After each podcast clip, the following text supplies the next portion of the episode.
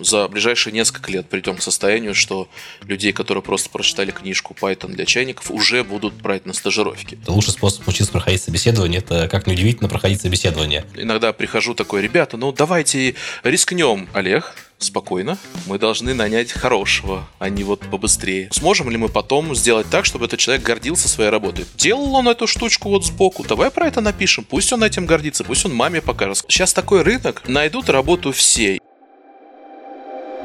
Привет! На связи Хекслет подкаст. Говорим об IT и программировании, о карьере и развитии разработчика, о мотивации и обучении. Поехали! Поехали!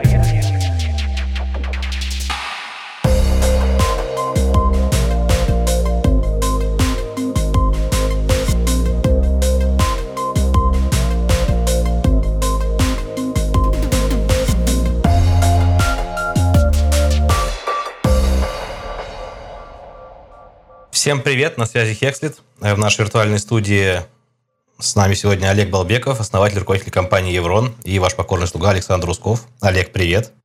Привет, ребята. А, давай начнем с того, что мы уже немножечко обсудили за кадром, с истории компании. Как вообще ты к этому пришел, как э, все это получилось? Расскажи, пожалуйста. Это очень интересная история. На самом деле, нашей компании в этом году вот в августе, ой, в прошлом году, господи, какой в этом? В этом уже 14 год идет, получается, а в прошлом случилось 13 лет. Вот, то есть, а, а до этого примерно там в 2006 году все началось с того, что мы с моим партнером играли в Counter-Strike, на самом деле. То есть я э, занимался, ну, я жил в Тамбове, он жил в Воронеже, мы со- создали свои команды и какое-то время просто встречались э, на турнирах, игрались, стреляли друг другу в головы, вот, успешно проигрывали друг другу и выигрывали. Вот. Ну и какое, через какое-то время стало понятно, что вот да, вот есть каких-то два инициативных человека, которым, не знаю, у которых острое шило в попе, и они не знаю, что-то хотят вместе делать. И мы начали вместе с, э, создавать различные проекты именно в киберспорте. То есть собра, собрали общую команду. Э, я как раз... А, а у нас еще такое распределение, то есть он все-таки э, за гуманитарную историю, менеджмент, пиар, маркетинг, и всегда всю жизнь этим занимался, а я технарь и программировал. И вот на этой нише стало прикольно поделать какие-то киберспортивные издания, журналы, порталы – кибертамбов.ру, что-то мы там э, изобретали.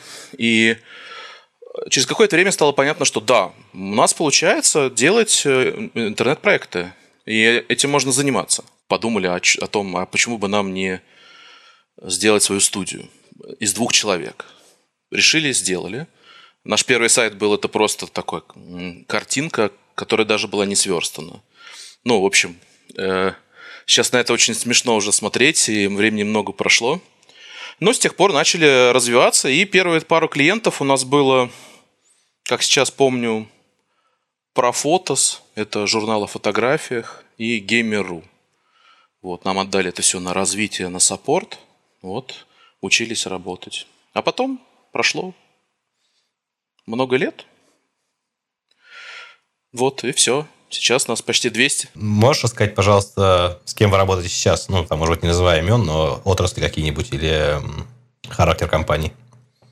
Да, без проблем. Во-первых, хочется сказать, что э, э, мы изначально захотели специализироваться. То есть изначально было не очень интересно делать э, там вот сайты, визитки, лендинги. То есть понятно, что интернет-разработка, она там обширная, но очень много кто делает лендосы и там сайтики, да, корпоративные. Мы стали делать сложные штуки. То есть нам сразу было интересно специализироваться на э, технически сложных проектах, высоконагруженных проектах, проектах, где большая, огромная бизнес-логика, где большая, огромная серверная инфраструктура.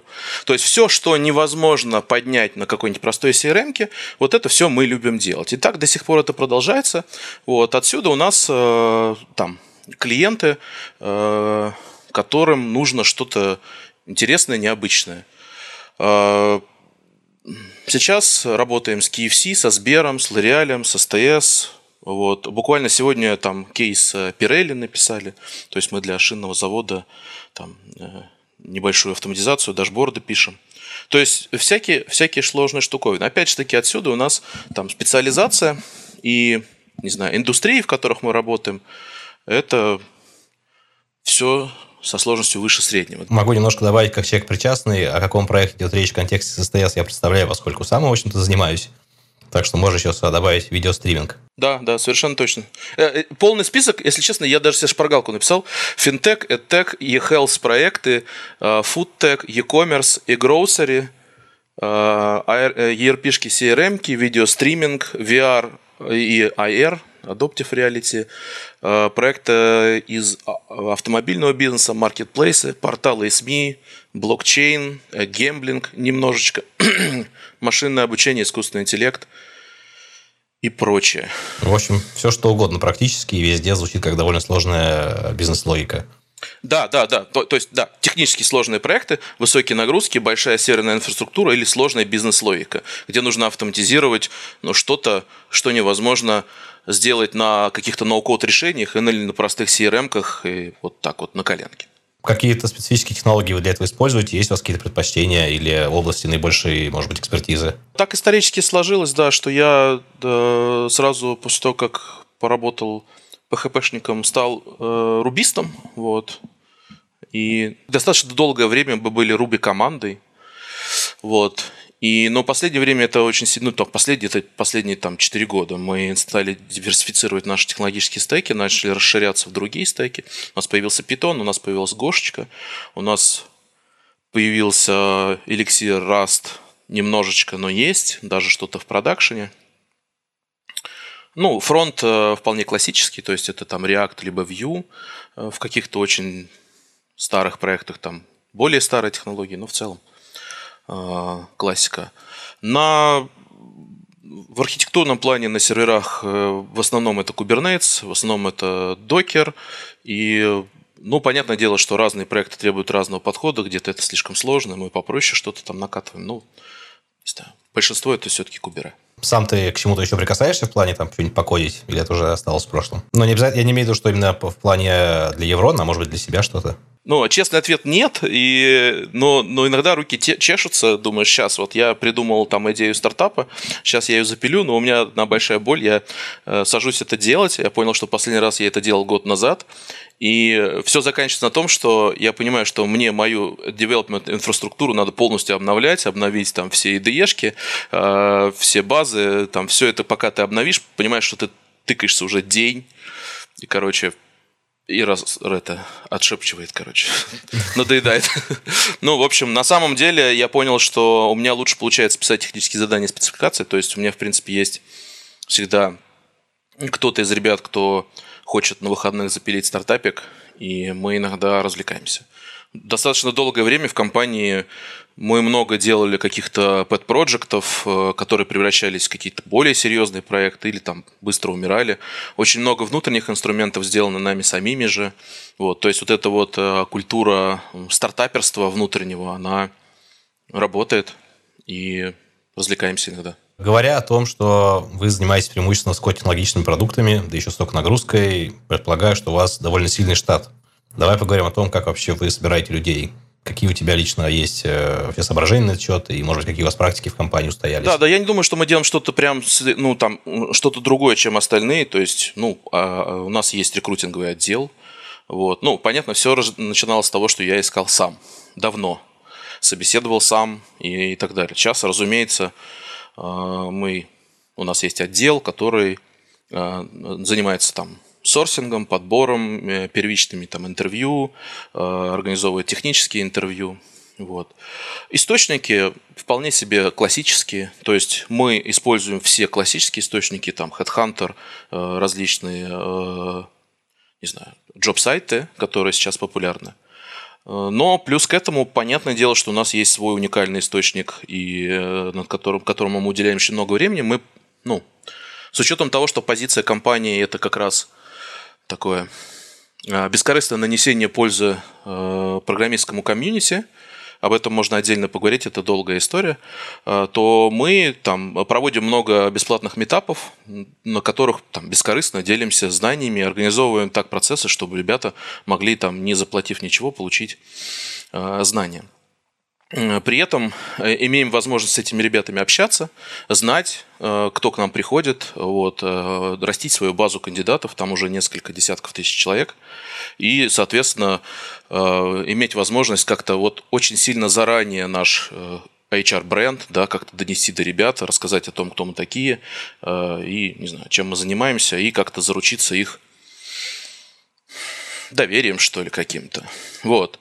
И это тоже источник кадров, то есть нам, к нам часто приходят ребята, э, которые бывали на наших мероприятиях, вот, и у нас очень просто, ну, то есть они понимают, какая у нас культура, кто мы такие, вот, и э, принимают осознанное решение попробовать с нами поработать. Плюс э, сейчас у нас появляются новые совершенно инициативы, вот, вы крутые ребята, вы учите джунов, да, быть middle минусами, вот мы сейчас активно начинаем тоже какие-то стажировочные программы внутри нас. То есть раньше нет, мы такого себе позволить не могли, потому что клиенты э, большие, взрослые, сложные, требовательные, и технологический уровень нужен, чтобы работать и сразу писать фичи хорошие. Поэтому мы набирали там только middle, middle плюс сеньоров. Сейчас у нас появляются внутри проекты, на которых middle минус ребята могут тренироваться. Поэтому с большим удовольствием сейчас работаем с различными онлайн-школами, в том числе с вашей, и рассматриваем кандидатов в приоритетном порядке, если вдруг мы понимаем, что человек прошел и получил хорошую базу знаний, это очень уважаемые школы. В том числе создаем сейчас э, свою собственную академию. Вот, она заработает, наверное, в течение января-февраля. Вот, там будет много интересного контента, осознав и впитав который, то есть, ну, как бы, опять же таки, а, проблема работы а, с различными образовательными там, стартапами и школами, она в том, что там, да, а, ваша школа в том числе учит по-своему, да, так как вы представляете себе, не знаю, из чего должен состоять там условный рубист. Мы же делаем академию, в которой будем учить по-своему. То есть, пройдя ее, человек понимает, вот какие знания уже нужны прямо в бою, в наших проектах именно, которые у нас. Надеюсь, это тоже даст нам возможность э, во-первых, точно так же, ровно как и проводить бесплатные метапы и наносить пользу комьюнити совершенно бескорыстно, точно так же и прокачивать ребят совершенно бесплатно, в том числе давать им возможность у нас поработать, то есть это оплачиваемая стажировка, если человек прошел все курсы, сможет ворваться к нам в песочницу и сразу получать зарплату, сразу получить э, наставника и развиваться. Про найм хочу еще поговорить. Может, расскажешь, как вообще выглядит у вас процедура найма, сколько этапов собеседования, какого характера если вдруг кто-то из наших студентов захочет к вам попасть, к чему вообще ему готовиться? Все вполне классическая история. То есть э, человек попадает в какую-то нашу экосистему, его видят наши сорсеры или э, рекрутеры. Причем э, у нас, ну там, бывает так, что мы работаем с некоторыми рекрутинговыми агентствами, то есть он сначала может попасть там туда как-то, но в любом случае он попадает на первичное интервью, там, 15-минутное с нашими рекрутерами, с ним беседуют, Э, понимают, что все хорошо, что человек не случайно попал, он действительно хочет, он понимает, э, что с ним будет здесь происходить. Вот. И дальше назначается техническое интервью. Э, в разных технологических стеках, в разных языках технические интервью, разумеется, немножко отличаются. Где-то это два часа пообщались и все, где-то есть техническое, ой, где-то есть тестовое задание, Э, где-то есть большое тестовое, где-то маленькое, все по-разному. У нас сейчас стеков много, поэтому не могу сказать прям в точности, что как. Но это всегда сложно. Это всегда, ну так, э, э, у нас часто бывает, что на нас обижаются, то есть типа такие вот, там завалили, там, ой, кошмар. Ну вот. Но, не знаю, ребята, советую, все, кто увидит, обязательно приходите к нам, пройдите интервью хотя бы по приколу, чтобы проверить себя. Ну, это хороший совет, я могу к нему присоединиться, потому что лучший способ научиться проходить собеседование – это, как неудивительно, проходить собеседование. Тем более в компании с высоким э, цензом это всегда идет на пользу, даже если для вас это заведомо высокий уровень, вы точно ничего не потеряете от того, чтобы общаетесь с экспертами и послушаете обратную связь, которую вам, скорее всего, дадут в каком-то виде. И все-таки, может быть, если сможешь дать немножко цифр, какая примерно вообще доля у вас приходит от, от тех, кто пришел на собеседование, допустим, доходит вообще до оффера? Насколько, насколько суровый отбор? Отбор суровый, но э, прикол в том, что м, там ты задал достаточно такой широкий вопрос. А сейчас реалии рынка, они такие, что, например, ну не знаю, по последней нашей аналитике, которую мне рекрутеры готовят, я вижу, что, не знаю, гошников на рынке тысяча человек, там, питанистов 15 тысяч человек, рубистов 5 человек. Ну, то есть, э, их э, разное количество – вот, я цифры сейчас из головы взял, на самом деле. Ну, правда, питанистов больше всех, это точно, совершенно. Вот. А гошников, рубистов примерно одинаковое количество. Но прикол в том, что конверсии там в найм там тоже разные. А, мы заметили, что мы проводим очень много технических интервью и вообще интервью питанистов. И, ну, типа, там конверсия очень маленькая, и приходится в два раза, в три раза больше усилий прикладывать для того, чтобы найти одного питаниста. Почему? Потому что на рынке очень много ну, как-то вот, знаешь, как раньше ПХПшников. То есть ты прочитал книжку ПХП для чайников, считаешь себя питанистом, и вот все, идешь на интервью, и каким-то образом там проскакиваешь на техническое. То есть иногда наши рекрутеры не умеют прям отсеять и не понимают, что человек все-таки низкого уровня и не потянет. Вот, и мы проводим больше интервью. И там, соответственно, одна конверсия. С рубистами все просто. Там в Руби, в Go люди как-то приходят, не знаю, то ли более осознанно. Я не понимаю. То есть здесь у нас меньше количество интервью нужно провести, чтобы нанять одного э, рубиста. Поэтому э, сложно ответить точно, тем более в цифрах. Конверсия разная. Но отбор строгий, да. То есть мы не можем себе позволить э, ну, нанять непрофессионала. То есть это катастрофа для нас, это потеря большая денег. И еще, не дай бог, э, это как-то свяжется, скажется на репутации, на репутации перед клиентами. Вот. Э, поэтому страдаем, страдаем, потому что хочется нанимать больше, хочется нанимать всех. Вот, я еще иногда прихожу такой, ребята, ну давайте рискнем. Но у меня такие партнеры, они такие типа, Олег, спокойно, нет, мы подождем, мы должны нанять хорошего, а не вот побыстрее. Поэтому это всегда такая история.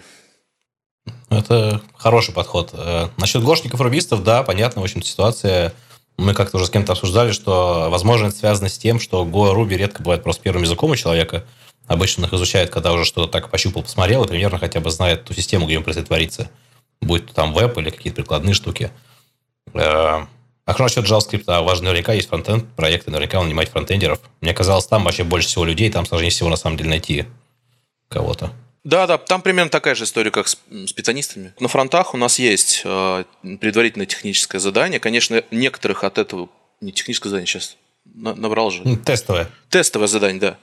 Поэтому многих от этого, разумеется, бомбит. Э, кто-то считает себя выше этого. И прям вот... И, ну, кстати, очень хорошо, что мы на таких наталкиваемся, понимаем, что вот человек выше этого.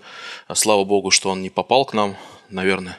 Именно. Нас, нас попроще надо быть. Мы как-то ребята простые, из Тамбова. Рынок большой, и приходится прикладывать много усилий, чтобы найти хороших фронтов. Э, из того, что только что сказал, у меня родилось ощущение, которое я не так давно обсуждал тоже с кем-то из, из э, коллег по цеху, скажем так, что в последнее время все-таки фокус сильно смещается на софт-скиллы, возможно, да, то есть вот это люди, которые ставят себя выше там, некой планки, что, мол, тест задание для меня это слишком, как бы я не готов, ли вы дайте мне денег, чтобы я его сделал, они вызывают же некоторое отторжение именно вот этим своим человеческим отношением. Даже если он, безусловно, прекрасный технический специалист, наверняка приятнее взять того, кто более сговорчив и более как бы, коммуникабелен в этом вопросе, готов идти на какие-то компромиссы, нежели говорить, что нет, это типа что вообще. Сейчас такой рынок, что по большому счету пофигу. То есть найдут работу все. И тот, который вот и э, отказывается делать техническое задание, и тот, который согласен.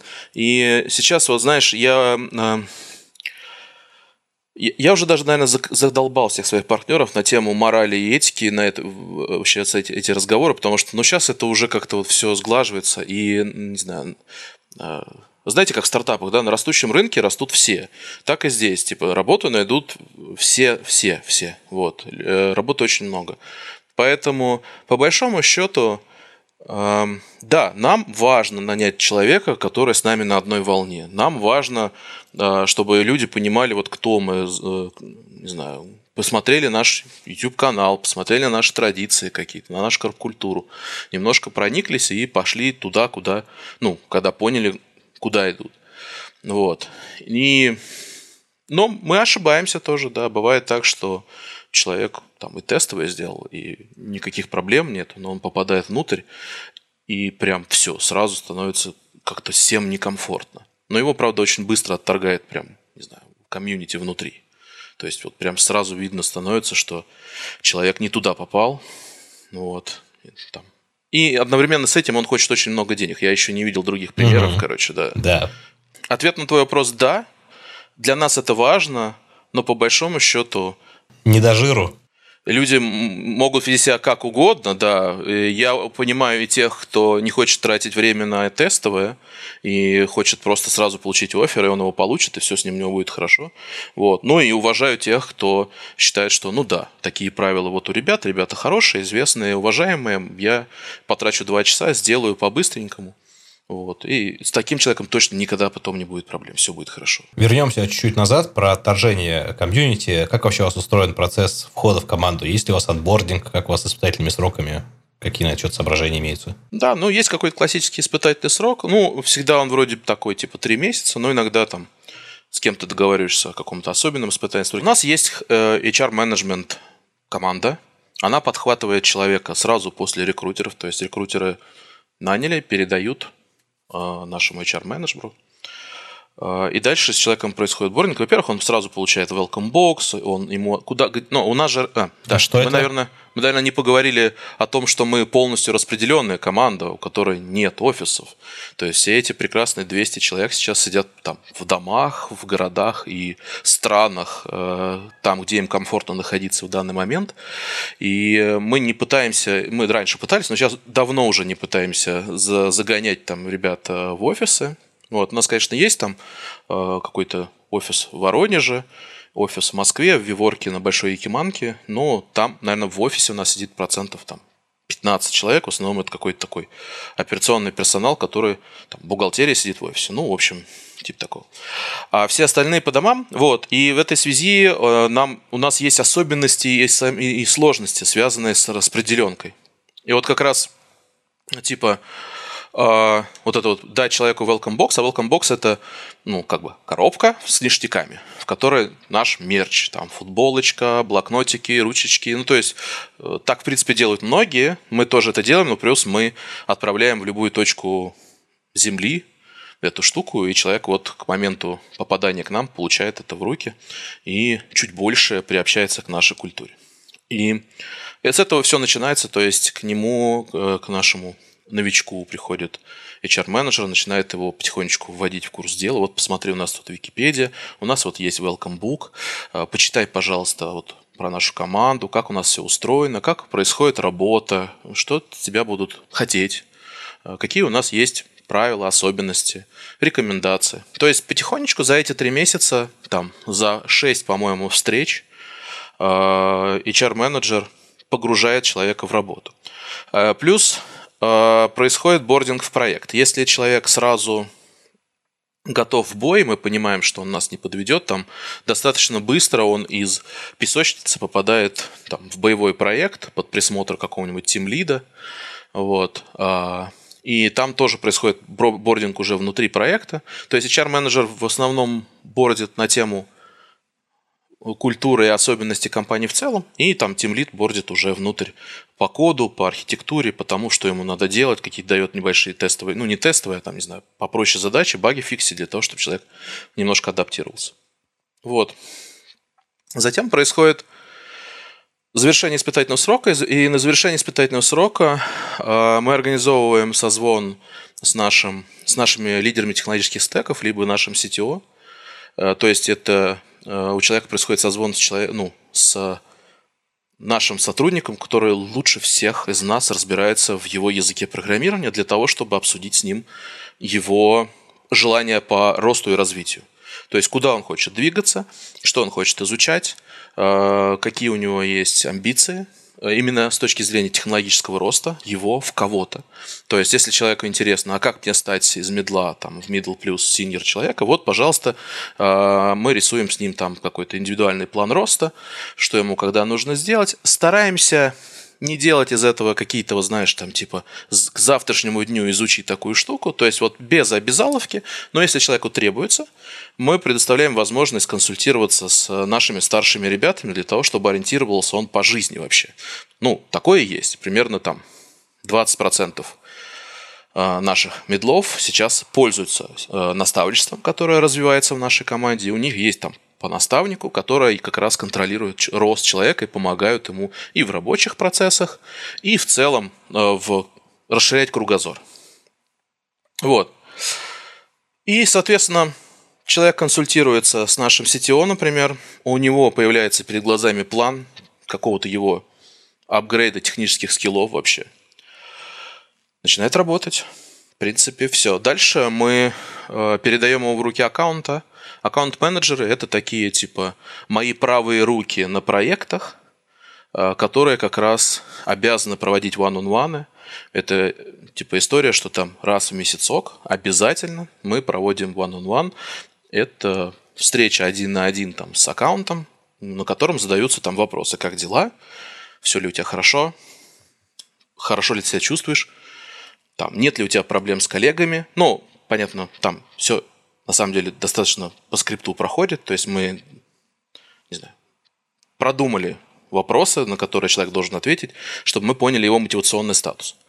То есть в целом мы сейчас можем понимать, ну, что ощущает человек, насколько ему хорошо у нас, нет ли у него текущих проблем. Вот. Понятное дело, что в этот момент, там, если у человека есть какие-то заботы, мы стараемся помочь. Если это заботы и проблемы в проекте, разумеется, аккаунт – это тот человек, который должен их решить. То есть человека в проекте не должно быть проблем.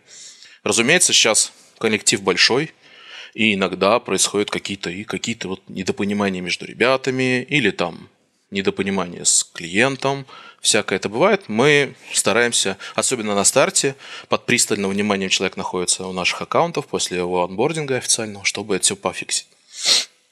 А дальше бывает так, что у человека может быть какие-то жизненные проблемы. То есть ему нужно подсказать там, не знаю, отпуск какой-нибудь, выгорание. Все это наши боевые будни. Все это вещи, которые мы умеем определять как-то.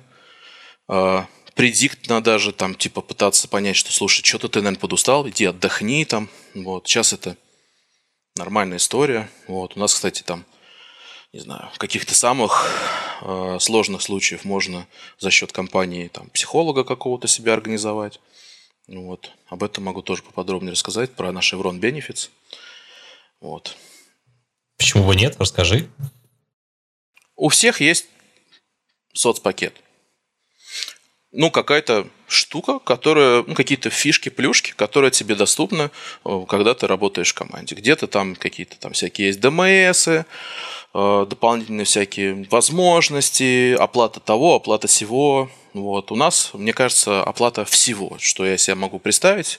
Всего оплата – это в Евроне. То есть, что бы ты ни захотел, Еврон тебе это организует. Начиная вот там, ты захотел open source, это все оплачивается. Ты захотел там, не знаю, на конференцию съездить, пожалуйста, ради бога. И буквально там в прошлом году мы ввели там как-то это все сконцентрировали в одну большую программу, которая называется Evron Benefits. Вот. В зависимости от твоего грейда тебе выделяют там некоторую сумму бенефитов э, на год, которую ты можешь потратить на образовательную свою деятельность, на заботу, защиту о здоровье, на улучшение рабочего места, улучшение рабочей техники. Вот. То есть тебе нужны новые наушники, никого не спрашивая, ни с кем ничего не согласовывая, просто там типа покупаешь, прикладываешь чек, говоришь, я купил, Еврон тебе это все компенсирует. Тебе нужны какие-то там, не знаю, тебе нужен почему-то робот-пылесос, новый кондиционер в дом, тебе очень хочется побывать в каком-то городе, и это позволит тебе разгрузиться и прийти в какое-то классное эмоциональное состояние, войти в ресурс, вот это вот все. А, ты можешь это себе позволить, и Еврон тебе это оплатит. Э, ребята путешествуют, покупают новые девайсы, покупают всякие штуки, которые им нужны в работе, там, не знаю, новое модное кресло или освежитель воздуха, все, что тебе нужно для того, чтобы а, перформить, для того, чтобы получать удовольствие от работы. Вот. Потому что в какой-то момент мы поняли, что наше основное корпоративное правило и вообще это получение удовольствия от работы и забота о наших клиентах. Их на самом деле вот два. Вот. Для этого мы сделали Evron Benefits, а, воспользовавшись которым ты можешь, не знаю, все, что ты хочешь себе купить.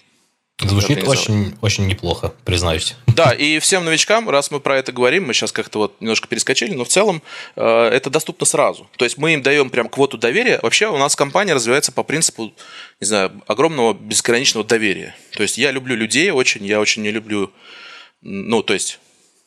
Э, часто, конечно, бывает, что мою доброту воспринимают за слабость, но э, в основном я всем доверяю, и Э, поэтому там любой новичок, который прошел испытательный срок, сразу получает бенефиты и может их сразу потратить прямо в первый же день там всю сумму, там 100 тысяч рублей, все, что ты хочешь там, пожалуйста, ради бога, лишь бы тебе было офигенно, комфортно. На самом деле так часто бывает, потому что ребята приходят, у них там что-то нету того, всего, нужно что-то мышку поменять, там что-нибудь еще, там, ну не знаю, какая-нибудь там заморочка, или наконец-то вот решиться пойти в этот спортзал. А, ну там же еще у нас какая история? Мы распределенная команда, нам очень сложно сделать централизированную ДМС во все регионы нашего присутствия, в том числе ближнее зарубежье. У нас сейчас есть Казахстан, у нас есть там Узбекистан.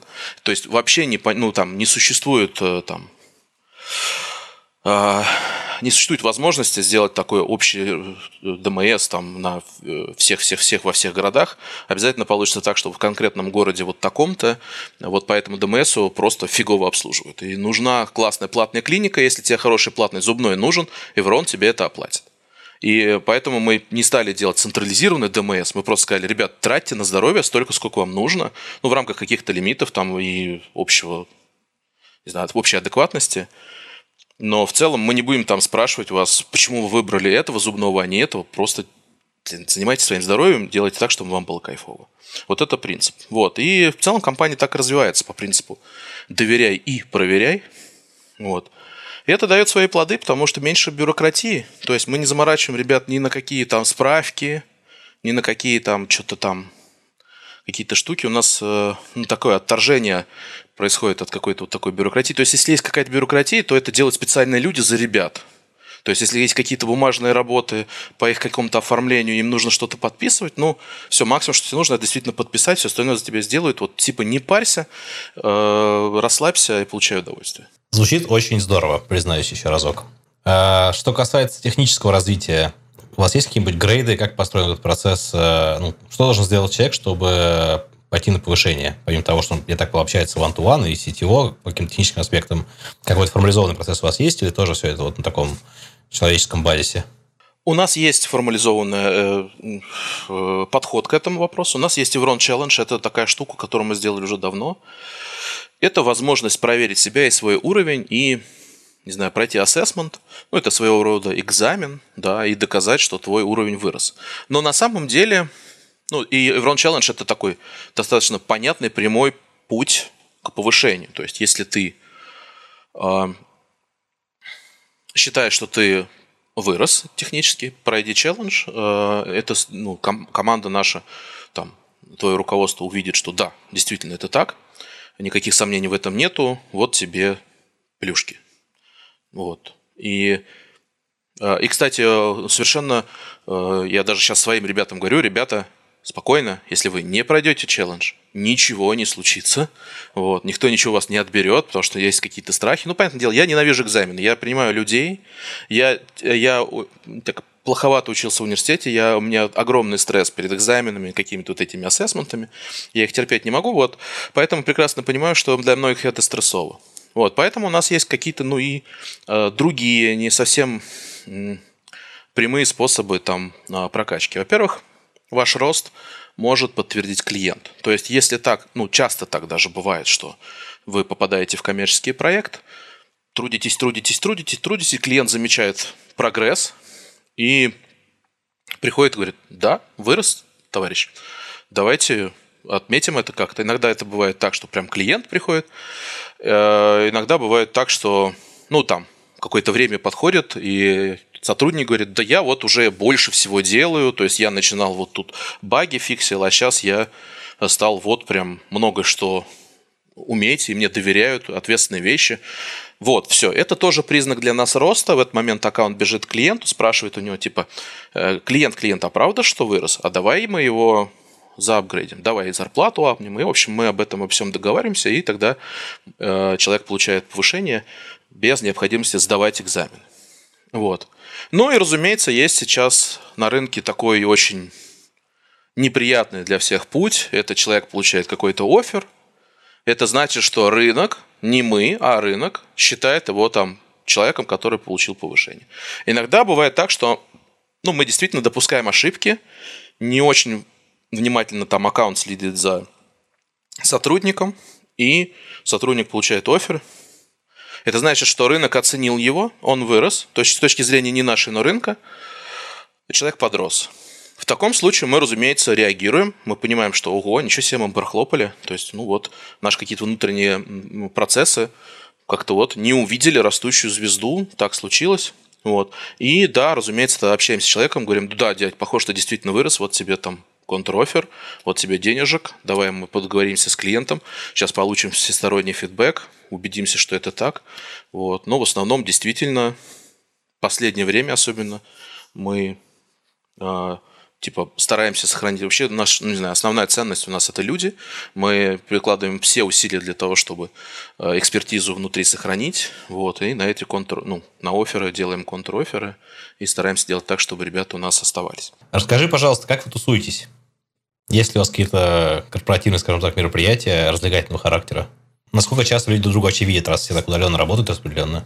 Прекрасный вопрос, прекрасный вопрос. Да, у нас есть боль, да, мы смотрим весь год на аватарки в Слаке, и ты общаешься с человеком, и можешь его не видеть там достаточно долго. Особенно с учетом там нашей географии, она большая. Да, у нас есть и Владивосток, и Якутия, и другой берег, э, и США, там, и вообще все остальное. И поэтому, ну, супер ценным является встречи офлайн. Традиция собираться вместе у нас остается. Сейчас она стала еще более масштабной, но мы считаем супер важным хотя бы раз в год, а лучше чаще. А у ребят есть возможность встречаться чаще, но вот обязательно раз в год мы все съезжаемся, собираемся, знакомимся. И вот этот Евронфест в августе, это был просто феерия, потому что мы увеличились за полтора года, пока не увиделись. И я действительно познакомился лично с огромным количеством наших ребят. Мы проводили онлайн вечеринки. Это, в принципе, было нормально. То есть в, реж... в мире, в котором нельзя встречаться лично, это как раз было в момент пандемии. Мы встречались там в спачел-чате, проводили, оплачивали всем выпивку, ну, типа, э, любимых напитков, да, и встречались в онлайне. Вот. Но это, конечно, невозможно сравнить с тем, как вот от кайфа, который ты получаешь, когда встречаешься с ребятами вот именно вживую. Надеюсь, что этим летом нас никакая десятая волна карантина не накроет, и мы опять встретимся. А, я видел фоточки на сайте, выглядит действительно масштабно, эпично. Евронфест. А, дай бог, чтобы в этом году все получилось еще лучше. Поговорим немножечко о технической составляющей. Как у вас вообще построен процесс? Из, из твоих предыдущих некоторых фраз я так понял, что вы работаете с клиентами ну, практически формата outstaff, да, time for material, э, каким-то таким образом? Или у вас э, чуть более интегрирован, ну, забир, чуть больше забираете к себе, скажем так, э, клиентские истории? С учетом какой-то такой диверсификации и, и, и разности разных проектов, везде мы работаем так, как удобно клиенту. Где-то мы полностью всю техническую сторону вопроса за- закрываем. То есть иногда бывает так, что к нам приходят ребята и говорят, так, ребят, мы про бизнес, вот вам вся техническая сторона, и, и с нашей стороны там, ну, не знаю, требуется привлечь, ну, все категории специалистов, от продуктологов, аналитиков, там, до там, Э, наших там проектировщиков интерфейсов, э, разработчиков, UX, UI-дизайнеров, фронтендеров, бэкендеров, девопсеров, то есть всех. Иногда бывает так, что часть команды у клиента уже есть, то есть не нужно заниматься продуктовой историей, не нужно, например, рисовать и заниматься интерфейсами, но зато их нужно классно верстать, там, и там а, программировать бэкэнды, э, настраивать серваки. То есть иногда мы часть команды. Вот. А, где-то это формат аутстаффинга, где-то аутсорсинга. То есть иногда нам дают там задание, да, и мы их, за них ответственны, или направление, где вот мы головой отвечаем за результаты. Ну, короче, для того, чтобы ребятам было хорошо работать с нами, они должны иметь возможность гордиться своей работой. И вот эта концепция, она вот сейчас очень сильно развивается. То есть наверняка вы, если зайдете на наш сайт, там огромное количество кейсов. В каждом из этих кейсов это вот труд наших ребят. И если даже проект, не знаю, хочет от нас одного человека, наше главное требование, сказать, хорошо, этот человек вам придет, эм, он будет трудиться, стараться, но сможем ли мы потом сделать так, чтобы этот человек гордился своей работой? Просто не был винтиком в огромном механизме и не мог рассказать потом, что он делал. А вот именно мы напишем про его работу достаточно честно, не будем ничего врать. Делал он эту штучку вот сбоку, давай про это напишем, пусть он этим гордится, пусть он маме покажет, скажет, смотри, это про меня. И мы относимся к этому ответственно. Поэтому даже какие-то аутстаффинговые истории, где у клиента большая команда, а у нас один человек, ну, нормально. Вот мы сейчас с Тиньковым начали так работать. Вот один рубист у нас там. Ну, вот так вот пока получается. Особенно на старте проектов. Ну, вот пока один. Наверное, будет двое в феврале. Наверное, будет 10 в конце года, но пока один. Но мы точно знаем, что и мы уже договорились с ребятами о том, что для нас супер важно потом гордиться своей работой, и с точки зрения маркетинга команды в целом, и с точки зрения, там, не знаю, персональной гордости персонального человека, который эту штуку делал. Вот. И если они согласны, да, работаем. Если начинается вот эта вот история, что там, да нет, да вы нам нужны просто как рабочие руки, то есть мы понимаем, что в этот момент отношение клиента к нам, ну, не знаю, как к каким-то там странным ребятам, индусам, которых можно вагон нанять, типа, вагон уволить. Мы вот с такими ребятами стараемся не работать. То есть мы ищем вот эту вот синергию, когда клиент не разделяет своих и нас вот в разные стороны. Когда мы все вместе, одна большая команда, и тратим много сил на то, чтобы вот этот вот Great Wall убрать совершенно и сделать так, чтобы мы вместе, и каждый человек ощущал, что он вместе с огромной командой там, клиента делает большой бизнес, большое дело, и там, переживает о не знаю, показателях успешности проекта, а не о том, что вот он из Врон, и к нам как-то не так относится. То есть вот эти вот вещи мы стараемся убирать. И за это ценим профессиональных заказчиков. То есть заказчики, у которых есть, э, которые у которых есть технический бэкграунд, которые знают, как все это работает, которые понимают, как устроен мир, которые там, э, не знаю, могут управлять разработкой, например, и, не знаю, чуть-чуть хотя бы технически подкованы. У нас лучше всего с такими ребятами получается работать, ну, потому что они уже, скажем так, имеют бэкграунд и провалы какие-то ранее, да, там, не знаю, с другими командами. Интересно послушать э, именно с этой стороны. Но вообще я подводил к тому, а как вы сами управляете разработкой? Как вы обеспечите качество? Что у вас на код-ревью? Как относитесь к тестам? Есть ли у вас, может быть, свои там какие-то куашники в том числе? Да, куашники есть.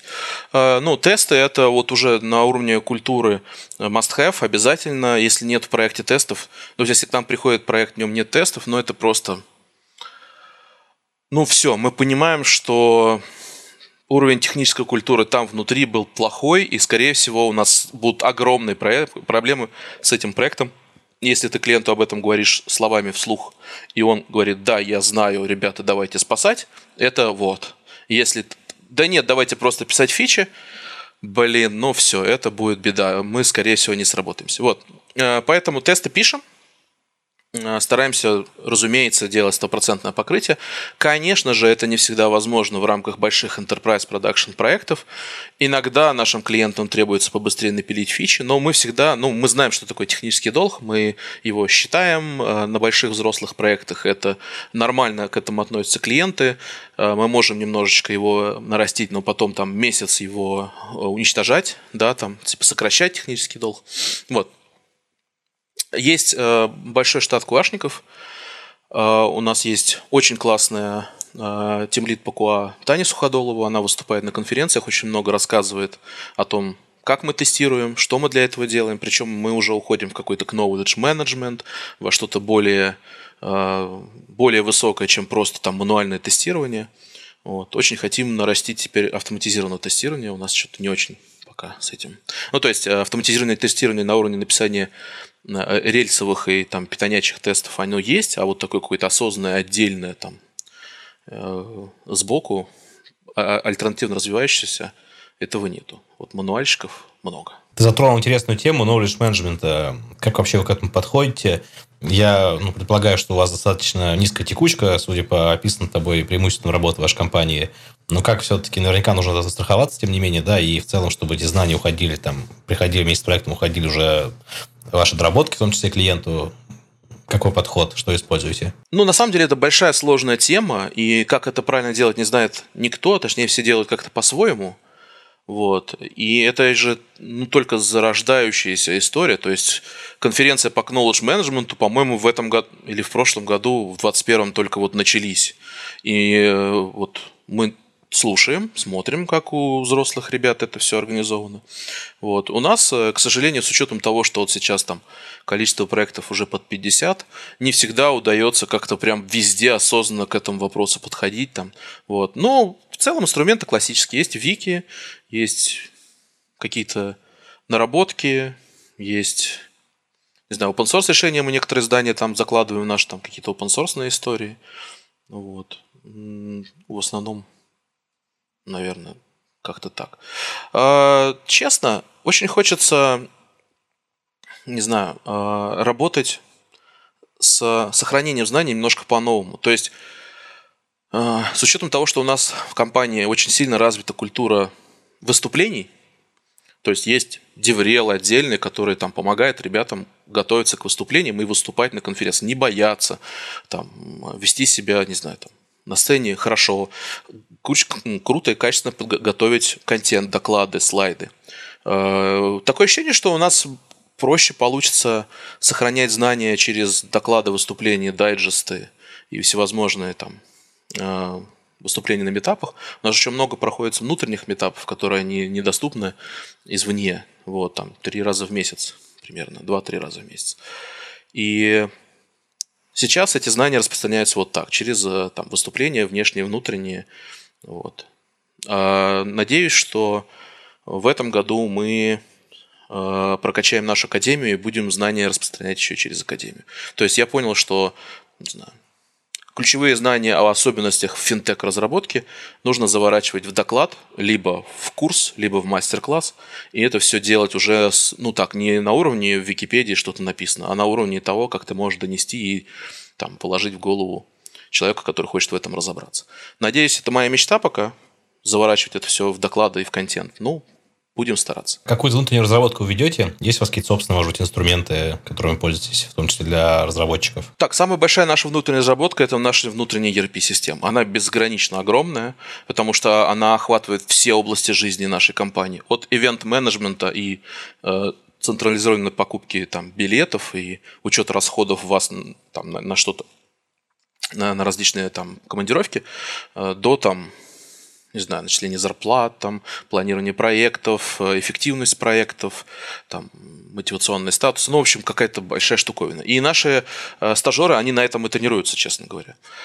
Но, понятно, э, но с учетом того, что также у нас есть культура open source, она может быть не такая круто раскачанная, как культура выступлений, но она есть, и некоторые проекты там как раз такие, типа в формате от разработчиков для разработчиков, то есть, то есть это различные open source библиотечки, которые помогают разработчикам быть эффективнее. Вот. Э, тут Flinter, который проверяет как раз там э, правильность написания EN-файлов. Ну, то есть некоторые внутренние инструменты, которые мы сначала делали для себя, поняли, что, о, прикольно, да, почему бы не сделать линтеры на там, конфигурационные файлы? Давай из этого сделаем проект. Сделали, э, развивается, работает. Вот. Не знаю, будем стараться э, продолжать развивать какие-то инструменты разработки. Но опять же таки у нас э, позиция такая, то есть типа мы считаем правильным наносить пользу комьюнити программистскому, поэтому, типа, если что-то у нас такое появляется, то чаще всего мы идем к клиенту, говорим, дядь, смотри, классная штука, давай поделимся, не жадничайте. Да, давай, бац, open source, либо. А, ну, кстати, да, если уж об этом говорить, э, если у нас появляется какая-то open source штука, мы обязательно для нее делаем сайтик, логотипчик – кейсик, то есть описываем там документацию, делаем хорошую, то есть делаем так, чтобы это все ну, выглядело культурно, развивалось тоже культурно. Вот. И э, если человек, любой сотрудник нашей компании развивает эту штуку, какие-то вносит изменения, то он получает за это денежки как по своей обыкновенной ставке. Вот. Ну, понятное дело, что иногда ребята увлекаются, то есть ты понимаешь, что, блин, дядя, а как ты так 6 часов работал и еще 8 э, open source? Ну, э, то есть э, в 99% случаев э, мы поощряем э, open source деятельность ребят, но иногда это начинает складываться на эффективность коммерческих клиентов. То есть ты понимаешь, что, слушай, ну нас не поймут, если мы будем рассказывать о том, что человек не фичи клиенту писал все-таки, а open source, open source там, да. Ну, а возможности человек не безграничны, он не может там ночами не спать. Поэтому мы стараемся какую-то такую серебряную пулю все-таки найти, вот этот баланс там соблюсти. Но, э, не знаю, я еще ни разу не зареджектил э, заявку на компенсацию open source деятельности. Ни разу. Все, что ребята пишут, мы оплачиваем, помогаем. Очень рады, если появляются новые проекты, потому что это классные маркетинговые возможности, в том числе для нашей редакции.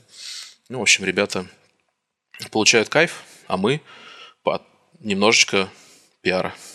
Возник вопрос у меня, э, поскольку, ну, во-первых, я так полагаю, в разных проектах разное количество людей участвует, плюс еще по разным технологиям open source эти все движухи, они тоже там, я так понимаю, делаются небольшим составом людей. Есть ли какой-то централизованный процесс код-ревью? Или как на отдельных проектах это внедряется? Или как вообще обеспечить на качество кода? По крайней мере, тех людей, которые сами используете.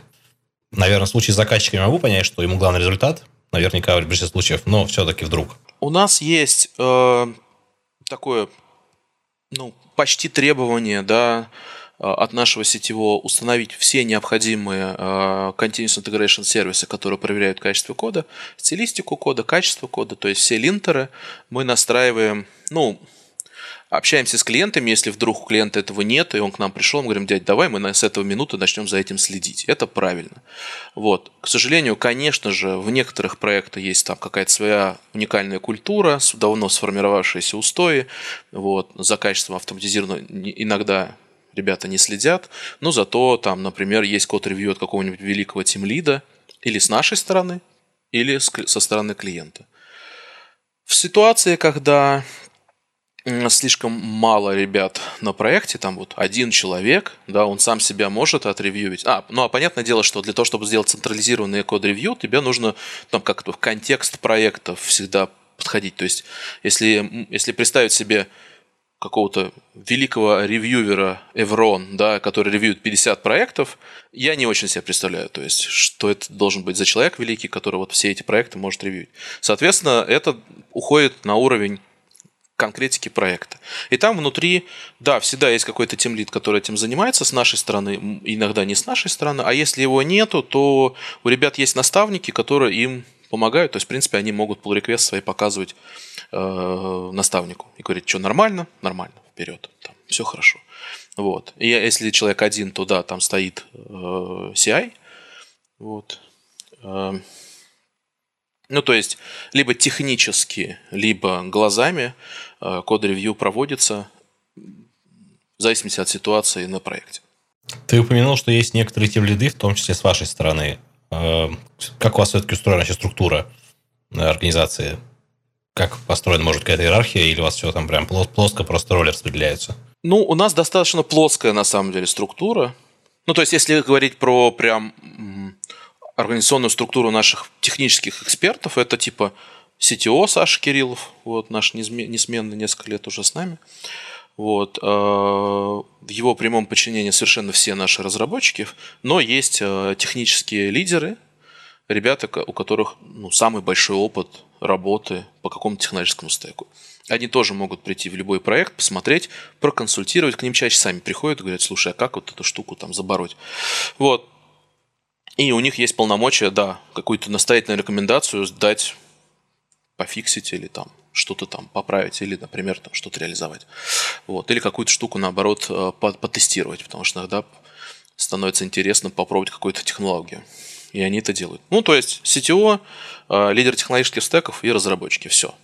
Э, мы осознанно не делаем какую-то невероятно высокую лестницу, структуру и так далее, потому что э, хотим все-таки продолжать быть такой семейной компании, да, такой ламповой, а, и не пытаться выстраивать какие-то огромные вертикали власти, Вот. Любой человек может мне написать, и я ему отвечу по любому вопросу. Я, конечно, понимаю, что это пока, наверное, когда нас будет 5000 человек, может быть, что-то поменяется, но очень не хотелось бы. Хочется быть... Хочется, не знаю, создавать э, структуру компании, э, в которой нету дополнительных слоев менеджмента над менеджментом, ну, который приведет к каким-то неэффективным историям. У нас все попроще. По-семейному практически. Да, да, да. да. Ну, это, это же не шутка. А, то есть, э, главный чатик в Slack называется Family. И там все тусят, вот, и относятся к этому так, вот, по-семейному, да. Окей. Давай немножко вернемся практически с самого начала. Я думаю, то, что будет наиболее, может быть, интересно нашим студентам, кто захочет себя попробовать в вашей компании. Ты несколько раз э, намекнул на некоторую грань между джуном и middle минусом. Что вообще для тебя это значит? То есть мы выяснили, что у вас есть грейды, мы выяснили, что они напрямую не связаны с позицией в компании. Где же проходит тот раздел, после которого вот вообще человек получает такую почетную лычку? Проблема в том, что не здесь большая э, разница между джуном и middle минусом. У, у джунов огромный разброс. То есть э, бывает так, что джун не знает ничего, или он знает почти все, что нужно. То есть и вот они все вроде бы джуны, его вроде бы нельзя э, пустить вот самостоятельно решать задачу, за ним нужно приглядывать. Ну вот, а, а некоторых нельзя пустить, потому что они ничего не знают. И очень сложно ответить на этот вопрос, честно говоря, а, потому что, опять же таки, много технологических стеков, везде все по-разному, там где-то нужно вот это знать точно, а вот где-то не обязательно, а где-то, не знаю, а, достаточно, что ты просто читал об этом, и если хочешь, разберешься. Вот, а, у нас есть требования к кандидатам, то есть, ну, во всех наших вакансиях об этом можно посмотреть, вот, и там, в принципе, написано, вот. А после запуска Академии будет понятно совершенно точно, какие требования там есть, а, что ребята изучают, чтобы, ну, типа, считаться таким middle минусом, готовым к стажировке. Вот. Потому что за время стажировки тебе должны сделать мидлом. Ты, ты там на боевых задачах должен э, показать себя, научиться, не знаю, решать уже более сложные штуки и самостоятельно. Вот. Э, поэтому Сложно ответить, где грань между джуном и middle минусом. Это почти что одно и то же, но не одно и то же. То есть middle минус чуть побольше знает, и мы готовы, наверное, он чуть поболее самостоятельный, и мы готовы его приставить к наставнику для того, чтобы э, типа поверить человека и дать ему дополнительное знание, мотивацию и жизненный опыт практический, чтобы он был готов уже двигаться дальше по нашим проектам. Э, немножечко резюмируя, что бы ты посоветовал э, изучать потенциальным вашим будущим сотрудникам и вообще людям, которые сейчас вот входят в IT и начинают учиться, на, что, на чем, может быть, сделать акцент, а чем, может быть, наоборот, стоит пренебречь? Не знаю, выберите любой понравившуюся технологию и изучайте. Работы настолько много, и кадровый голод настолько большой, что, э, скорее всего, мы очень быстро вообще за ближайшие несколько лет придем к состоянию, что людей, которые просто прочитали книжку Python для чайников, уже будут брать на стажировки. Поэтому думаю, что не знаю, изучите то, что вам нравится. Но, опять же таки, ну да, э, конечно же, если вам нравится делать игрушки, ну да, там изучайте технологии, связанные там с геймдевом. Если вам нравится интернет-проекты делать, ну, понятно, там на самом деле не так много всего. Если вам нравится там вы сразу хотите делать стартапы на искусственном интеллекте, это чуть сложнее, точнее не чуть, а сильно сложнее. Вот, может быть, с этого не стоит начинать, а для начала научитесь делать Hello World. Но в целом, ребята, э, если вы вдруг не войти вообще, вот, но все-таки вы смотрите меня по компьютеру, вы не знаю, вы знаете, что это компьютер, да, там, вам надо учить открывать Word и писать там, да, вы знаете клавиатуру, то есть у вас есть базовые знания ПК, тогда, не знаю, заходите в любую абсолютно школу, а лучше всего в Hexlet, вот, и изучайте любые базовые курсы, если вы их пройдете, если э, терпения и усидчивости вам хватит, значит, у вас все будет хорошо. Подписываюсь под каждым словом. Ребята, в завершение я хочу сказать, что э, я приглашаю всех Э, на наше мероприятие. Заходите на meetup.sevron.com, посмотрите, какие у нас будут метапы, конференции. Мы в этом году проведем Рубирашу, мы в этом году проведем много интересных мероприятий, больших конференций в том числе. Они с 99% вероятностью будут бесплатные, поэтому вы просто сможете прийти, прокачаться, э, посмотреть на наших ребят, себя показать и, не знаю, получить много знаний для того, чтобы зарабатывать больше, в конце концов. Э, читайте наши дайджесты. На digestevron.com можно подписаться на нашу рассылку. Вам будут присылать новости, всякие интересные истории, интервьюшки, которые мы берем с лидерами рынка разработки. Вот. Ну и приходите в Evron. Спасибо, Олег. От себя добавлю, приходите на Hexlet, учитесь у нас, э, заходите на код Basics, если вы вообще пока что не понимаете, о чем мы тут говорим, э, и пробуйте себя. Все получится. Пока.